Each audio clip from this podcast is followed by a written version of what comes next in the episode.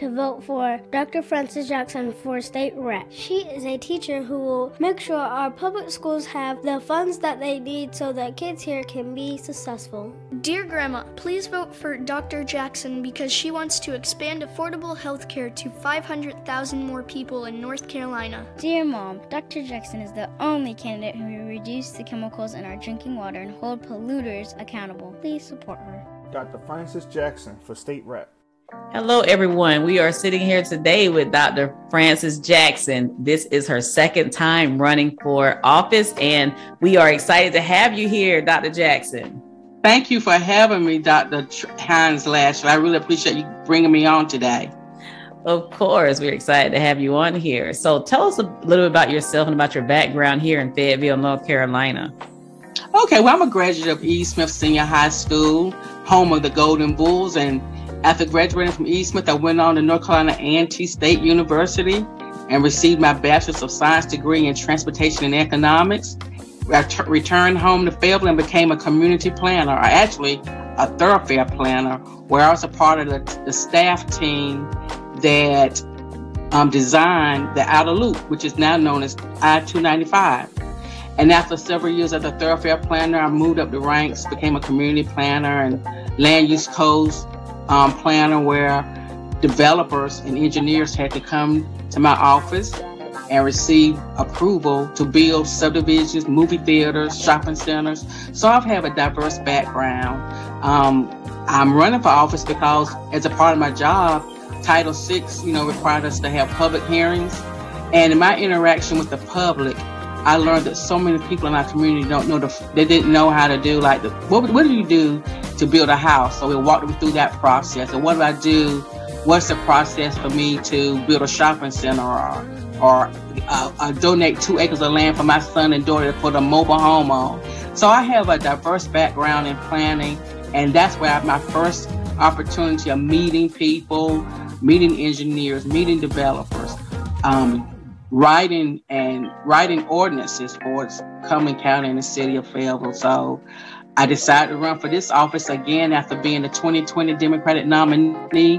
I lost by 600 votes for North Carolina House of Representatives District 45. So when the opportunity came around again, I decided to file again and run for this office again. I'm hoping that the people will come out and support me again like they did before. Awesome. Yes, we are hoping that more people come out, support, and especially um, minorities and the youth. Man, me being a minority female myself, it is great seeing you running for this office. Um, I, am excited, and I hope that you get up there and and do some great things for us. So, That's what, what will what will your focus be? Well, I can tell you, I'm so glad you asked our current delegation in Raleigh came, they brought us millions of dollars home, but to Cumberland County. But one thing I think they failed on in turn they lacked was the ability to make education a priority. And that's why I decided to run. Currently, after many years in local and state government as a community planner and transit planner and and all that, now I'm an educator. And I'm a, a adjunct um, political science adjunct, and I'm also a middle school social studies teacher. And I'm often at work hearing people complaining about how we don't get this as educators. No one respects us. No one appreciates what we do. And I decided that education needs to be a priority in this state. The state of North Carolina, the General Assembly, they are now in the process of revamping K through 12, and I think an educator needs to be at the table. Before COVID, teachers will would protest down the middle of the streets in Raleigh, and the representatives in this area would not even come out and talk to them. Well, as an educator, they would not have that concern. I will be there. I'm a classroom teacher, and I'm the only candidate in this race who has been endorsed by the NCAE, and I'm the only candidate in this race who is an educator. We as educators, we they are talking about making changes to our retirement. They're talking about making our merit pays pay based on test scores. And our students come to school, Dr. Ashley Lashley, with so many concerns and things on their mind that they're not they're not always prepared for a test. So that's not fair to the teacher. We're the ones who work with social workers and guidance counselors to make sure they get the attention and the help that they need. We're the ones that the kids open up to when they're not able to open up to their parents. So we wear so many hats, but we're the least respected. We are the only profession that educates all other professions. We are the only one that we are the ones who educate engineers. We're the ones who educate lawyers. We're the ones who educate doctors. So I think that there should be a change. It's starting in the General Assembly, and that's where I would start as a, as a representative if elected by the people in District 45 you know you mentioned that you're an educator and and the schooling is very much different now. What would you do as it pertains to mental health? How can you help the people in that aspect? You know so many people are looking at mental health as you know they're talking one of the things i'm excited about was when i ran two years ago you know medicaid expansion was on the forefront of the you know one of my priorities education, mental health, the environment, and jobs. Now I'm so excited to hear that they're more they're moving more closely to approving Medicaid expansion. And with that, teachers, students, parents will be able to get the mental health attention that they need.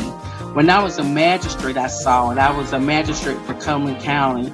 I had parents to come down and say, ma'am, sir, you know, ma'am, please commit my son, my daughter we're at home and we're locked in our bedrooms because we can't sleep at night because that child is disrupting the household. But they didn't meet the criteria established by the, the state, the um, North Carolina general statutes.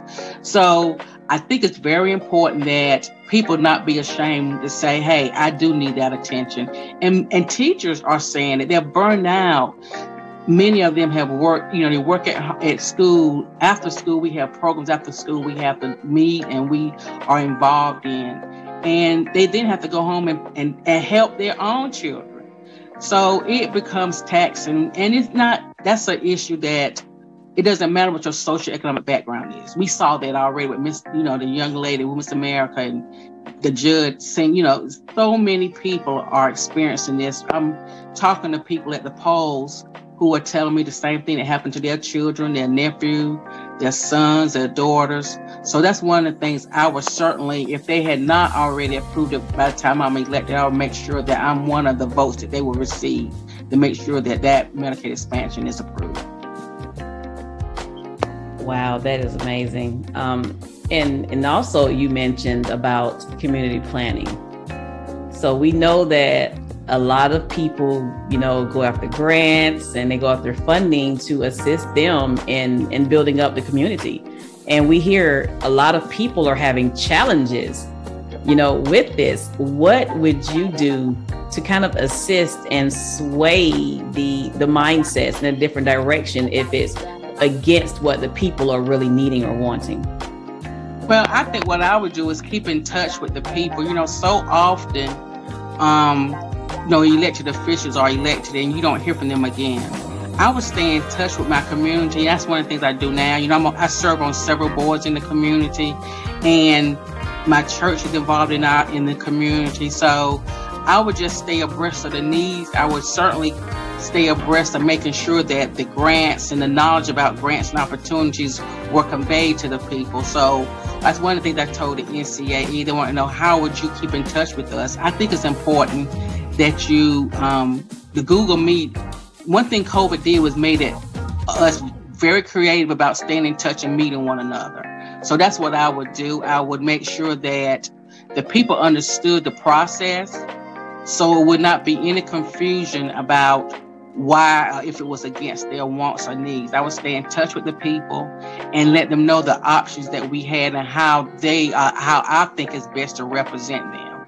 And I would like to know that they would support me on that because from being in this community, from growing up in this community, the, the people would know that I would not do anything that will hurt the community. I, like I said, I grew up in Fayetteville and I've lived in, in Hope Mills for over 28 years. I brought my house here in 1993 as a result of presenting the subdivision to the town of Hope Mills for them to annex it. And I decided, hey, I want to live in here. So I am from the community and I will not do anything in Raleigh or anywhere that would represent or misrepresent the community at all.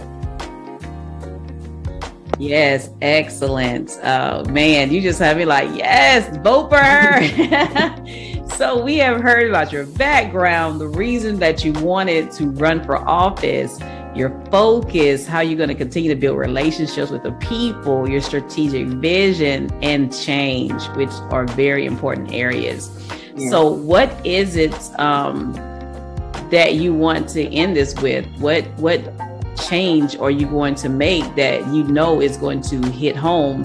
And it's something that the people have needed for so long now. One of the things I would end this by saying this is an opportunity for all of us as an educator. Research says that education, a well educated child or student is an asset to the community.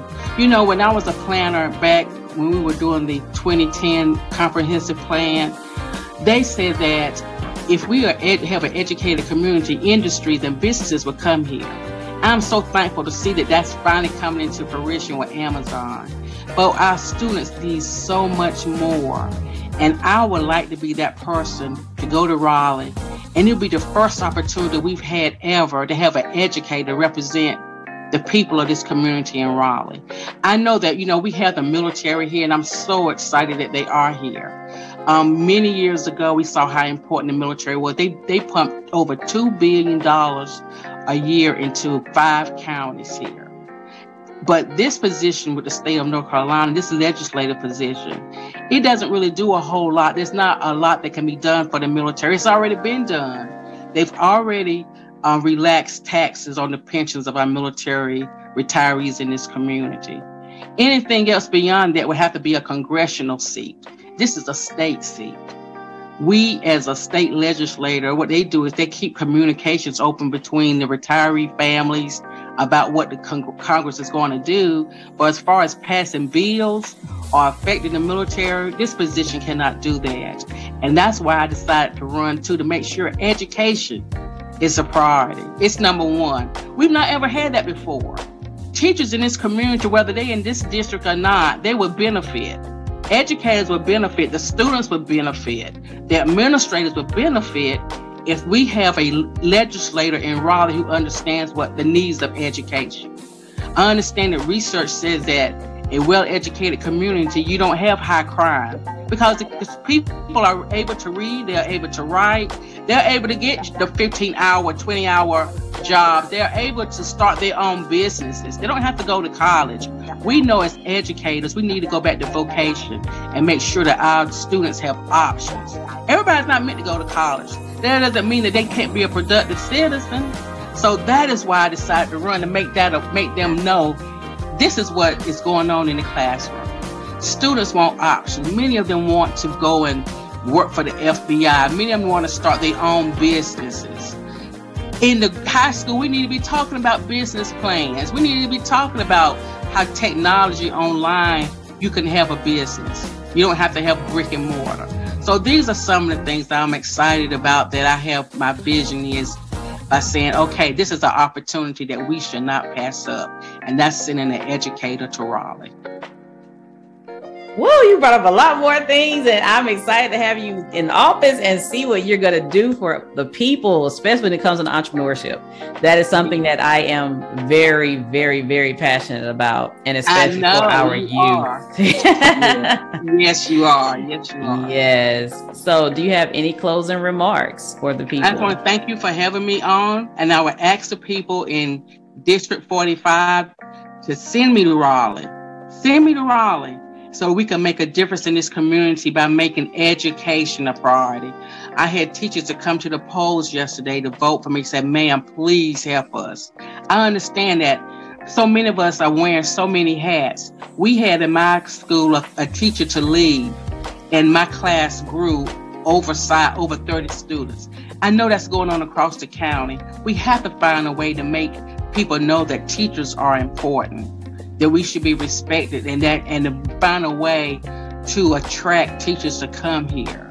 And that's something that I can do in Raleigh. So yes, thank you for having me. Please vote Tuesday, Frances Jackson, uh, Dr. Frances Jackson for NC House District 45. More changes will come if I go to Raleigh. You have to take me, you have to send me there with your vote. Thank you so much.